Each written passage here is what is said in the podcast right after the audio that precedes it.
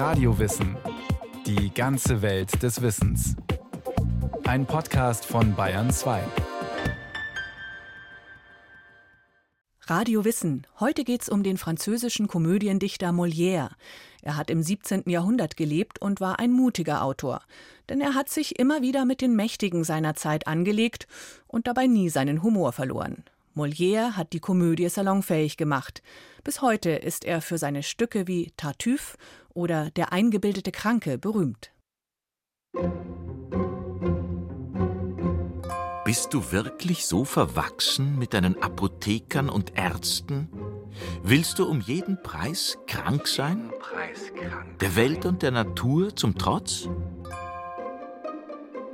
Der eindeutige Beweis für dein Wohlbefinden und für die vortreffliche Beschaffenheit deines Körpers ist es, dass du nicht imstande warst, mit all diesen Kuren und Mitteln deine gute Verfassung zu verderben. Und dass du an den vielen Medikamenten, die man dich nehmen lässt, nicht zugrunde gegangen bist.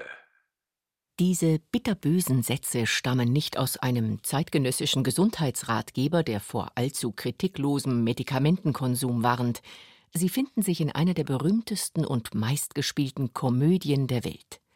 Der eingebildete Kranke, so der deutsche Titel des Stücks, wurde am 10. Februar 1673 in Paris uraufgeführt.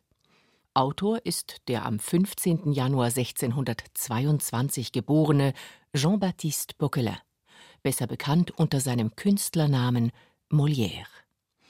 Er gilt neben William Shakespeare als einer der produktivsten und einflussreichsten Theaterschriftsteller der beginnenden Neuzeit. Seine Komödien erreichen noch heute ein Massenpublikum und behandeln Themen, die uns im 21. Jahrhundert noch genauso unter den Nägeln brennen wie im 17. Heuchelei, Realitätsflucht oder die Gleichberechtigung der Frau, um nur einige zu nennen. Ursula Hennigfeld ist Professorin für romanistische Literatur und Kulturwissenschaft an der Universität Düsseldorf. Sie beschreibt die Bedeutung Molières für die europäische Literatur. Molière hat äh, die Komödie als Genre wirklich sehr stark weiterentwickelt. Also er hat Komödien geschrieben, die einen sehr starken Aktualitätsbezug haben. Er hat auch in gewisser Weise die Politisierung der Komödie eingeführt. Er hat das subversive Potenzial der Komödie erhöht, also mit diesem Thema falsche Autoritäten, die entlarvt werden, sei es religiöse oder andere. Molière hat auch das Thema Tod in die Komödie hineingeholt. Jean-Baptiste Bocquelin, der spätere Molière, war nach heutigen Maßstäben das, was man einen rebellischen Aussteiger nennt, der eine glänzende, aber vorgeprägte Zukunft aufs Spiel setzt, um seiner Leidenschaft zu folgen. Sein Vater ist ein wohlhabender, mit königlichem Privileg ausgestatteter Dekorateur, der am Hof des absolutistischen Monarchen aus und eingehen darf. Der junge Jean-Baptiste wird an einem renommierten Jesuitenkolleg unterrichtet. Bereits als Jugendlicher, dessen Mutter früh verstarb, beginnt er an den Dogmen der Kirche zu zweifeln. Hinzu kommt seine Leidenschaft für das Jahrmarktstheater der damaligen Zeit, zu dessen Aufführungen sein Großvater ihn immer wieder mitnimmt. Der junge Mann ist hochintelligent, studiert erfolgreich Jura, wird Anwalt und zudem wie sein Vater königlicher Raumausstatter. Doch dann kommt ein Ereignis, das Jean-Baptiste Bocquelin zu Molière werden lässt. Er verliebt sich bis über beide Ohren in die Schauspielerin Madeleine Béjart und gründet mit ihr und sieben weiteren Getreuen eine umherziehende Theatertruppe.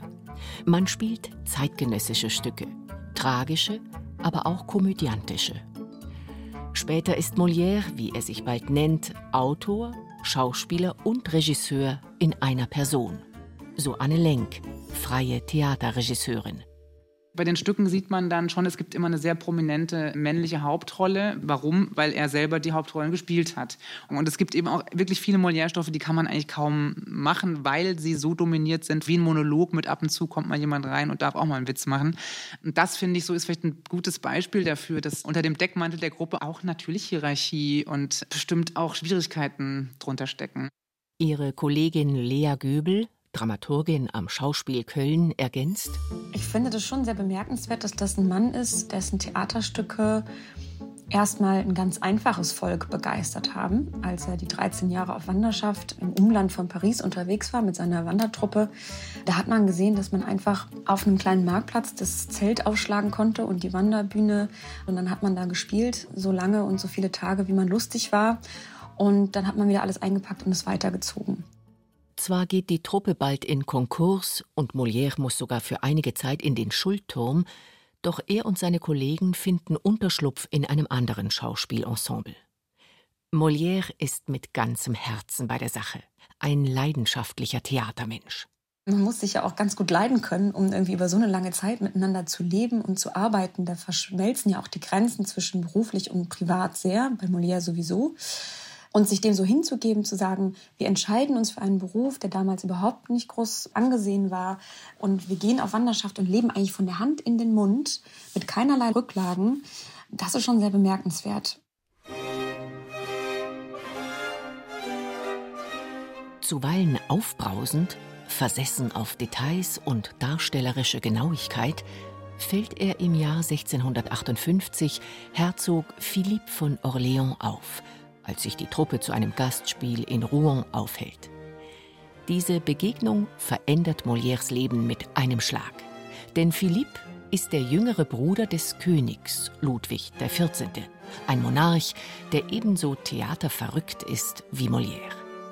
Als man dem jungen König die Komödie Der verliebte Arzt vorspielt, ein Stück aus Molières Feder, ist dieser dermaßen begeistert, dass er der Schauspielertruppe ein festes Theater zur Verfügung stellt. Und das nicht irgendwo, sondern in unmittelbarer Nähe des königlichen Palastes, dem Louvre.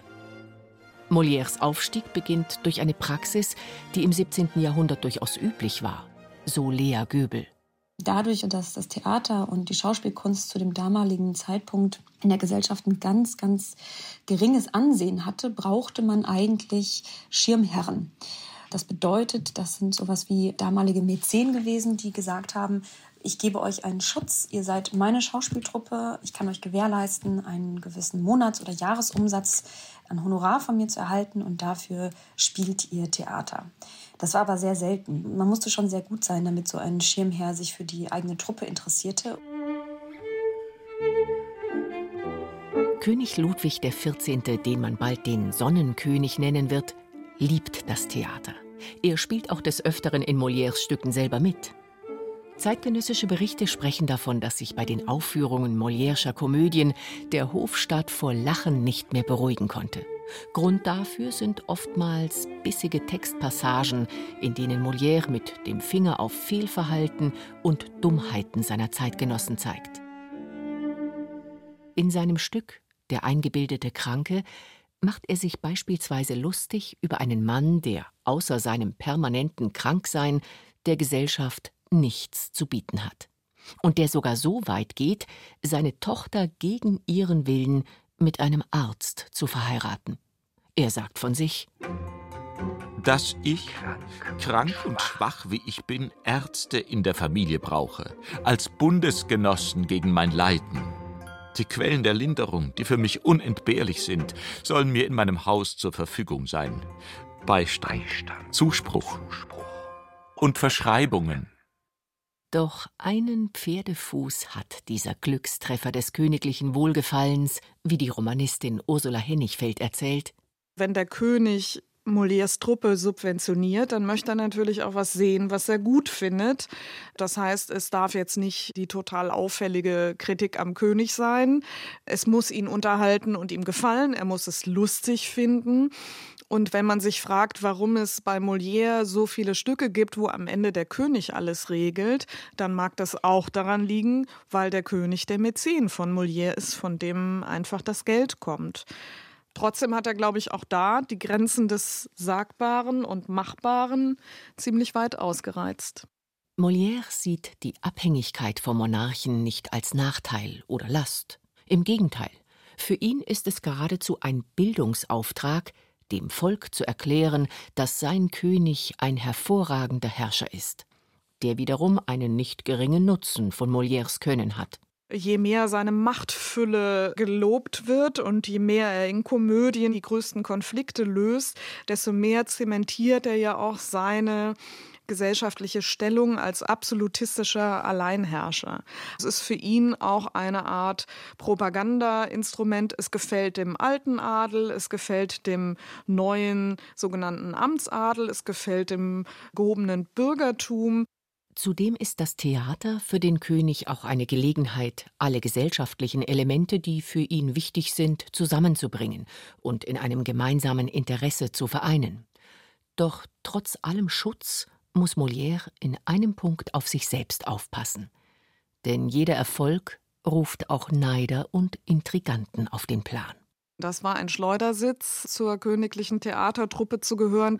Insgesamt darf man sich die Situation am Hof von Ludwig XIV., glaube ich, nicht zu gemütlich vorstellen. Rivalität und Neid sind da natürlich an der Tagesordnung. Und das gilt auch für den Leiter der königlichen Theatertruppe. Das bekommt Molière sehr bald schmerzlich zu spüren. Der Schützling des Königs und damit Freund des Adels macht sich 1659 in seinem Stück Die lächerlichen feinen Damen über das aufstrebende Bürgertum lustig. Die Konsequenz? Der bürgerliche Verwalter der königlichen Schlösser lässt die Spielstätte von Molières Theatertruppe kurzerhand abreißen. Mehrere Monate stehen die Schauspielerinnen und sonstigen Akteure, zeitweise bis zu 20 Personen, ohne Einkommen da. Als ihm dann der Palais Royal, ein Stadtpalast in der Nähe des königlichen Sitzes, zugesprochen wird, atmet Molière auf. Er bleibt sich trotz dieser Anfeindungen treu und beginnt, so etwas wie eine Theatertheorie zu entwickeln. Kernpunkt ist hier seine Funktionsbestimmung der Komödie. Jener Kunstform also, die Molière überhaupt erst salonfähig und zu einer ernstzunehmenden Form des Theaters macht. Die Menschen sollen mit den Mitteln der Unterhaltung zu Einsicht und Besserung gelangen. Das heißt, er möchte gesellschaftliche Laster, gesellschaftliche Fehlentwicklungen aufzeigen, dem Gelächter preisgeben und auf diese Weise korrigieren. Also Dinge, die die Gesellschaft im Kern gefährden, wie extremer Geiz, wie Heuchelei und ähnliche Dinge mehr. Also diese moralische Seite, das ist vor allen Dingen für Molière wichtig. Molière ist das, was man heute einen Workaholic nennt. Sein Werkarsenal wächst und wächst. Heute kann man mehr als 30 Stücke benennen, die auf ihn zurückgehen. Zudem weiß man, dass einige seiner Komödien verloren gegangen sind. 1662 sticht er mit seiner Komödie Die Schule der Frauen erneut in ein Wespennest. Denn er tritt für eine gemäßigte Emanzipation der Frauen ein. Und nicht nur das.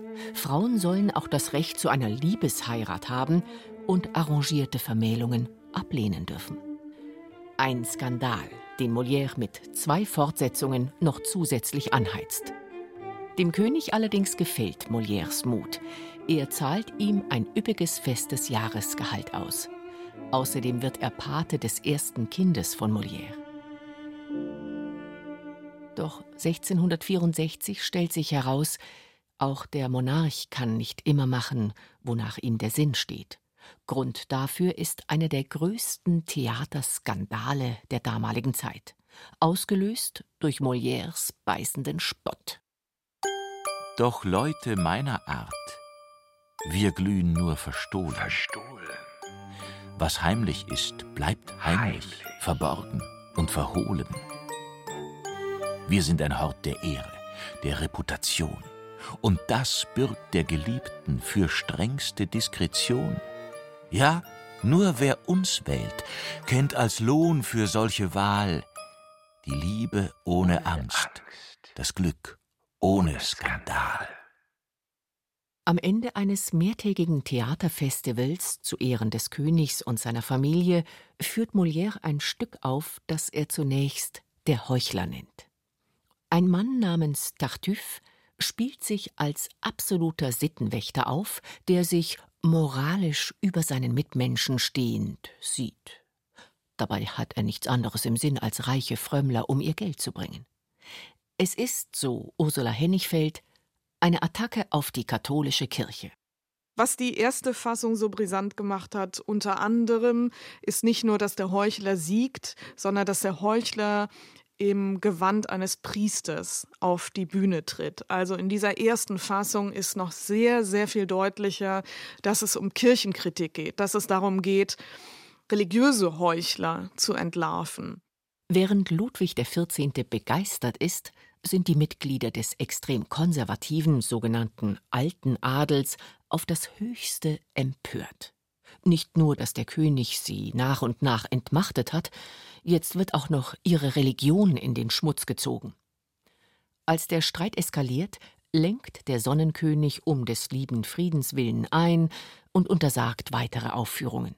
Doch Molière lässt sich nicht den Mund verbieten, trotz der Gefahr, die ihm von den katholischen Fundamentalisten droht.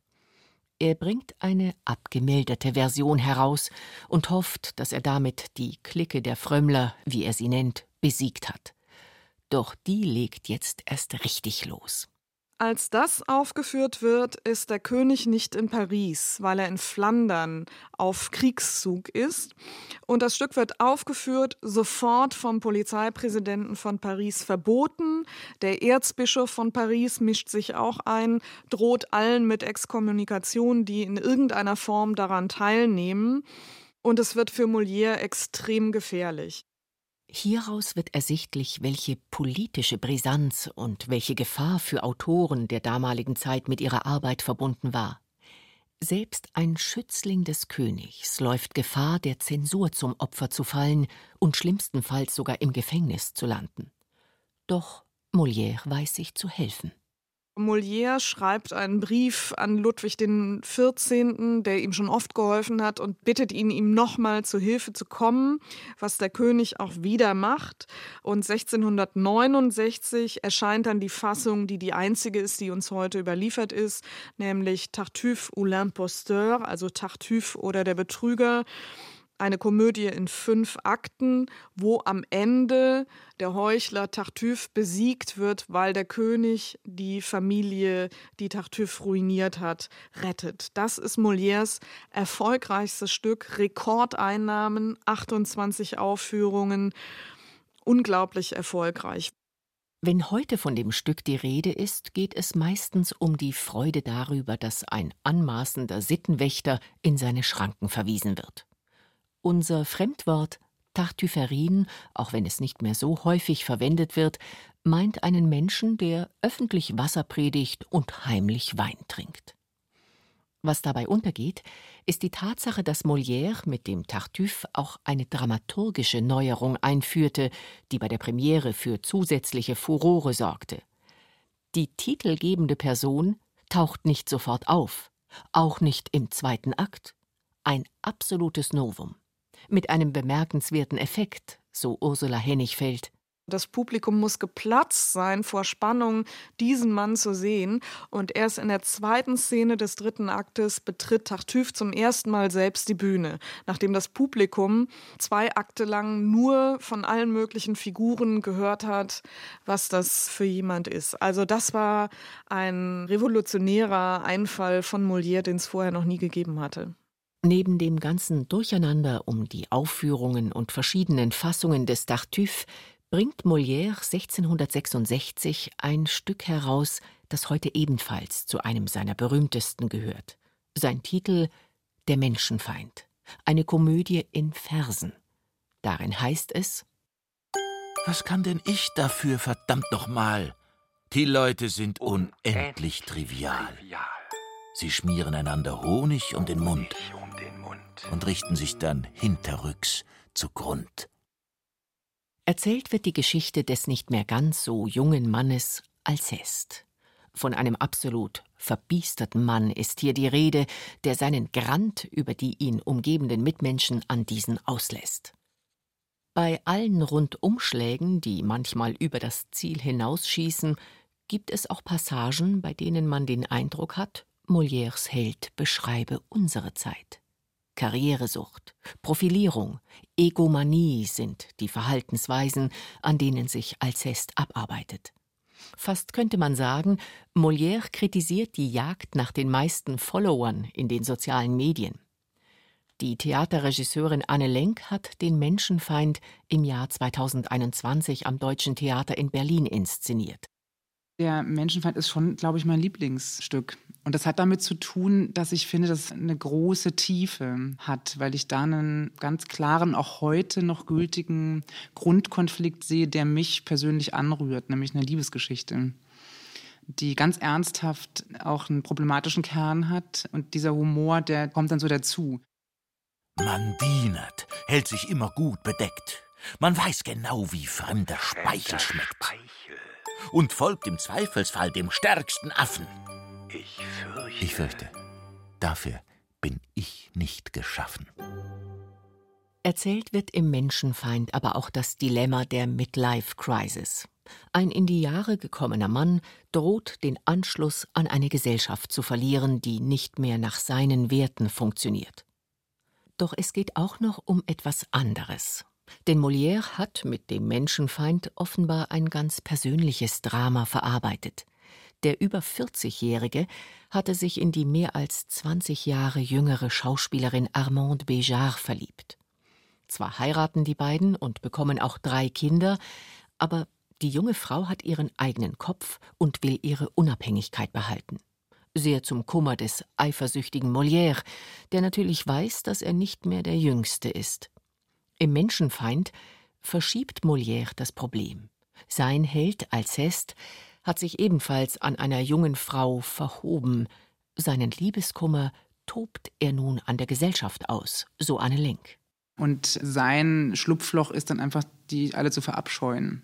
Und darin liegt natürlich auch ein großer Spaß, weil ich irgendwie sehe, wie jemand scheitert und wie jemand die Probleme außerhalb von sich selbst wahrnimmt und dadurch Menschen hasst oder zum Menschenhasser wird, wie er behauptet. Und das finde ich auch wieder einen sehr aktuellen Punkt, dass Menschen in der Abgrenzung zu anderen Menschen meinen, ihr Glück zu finden.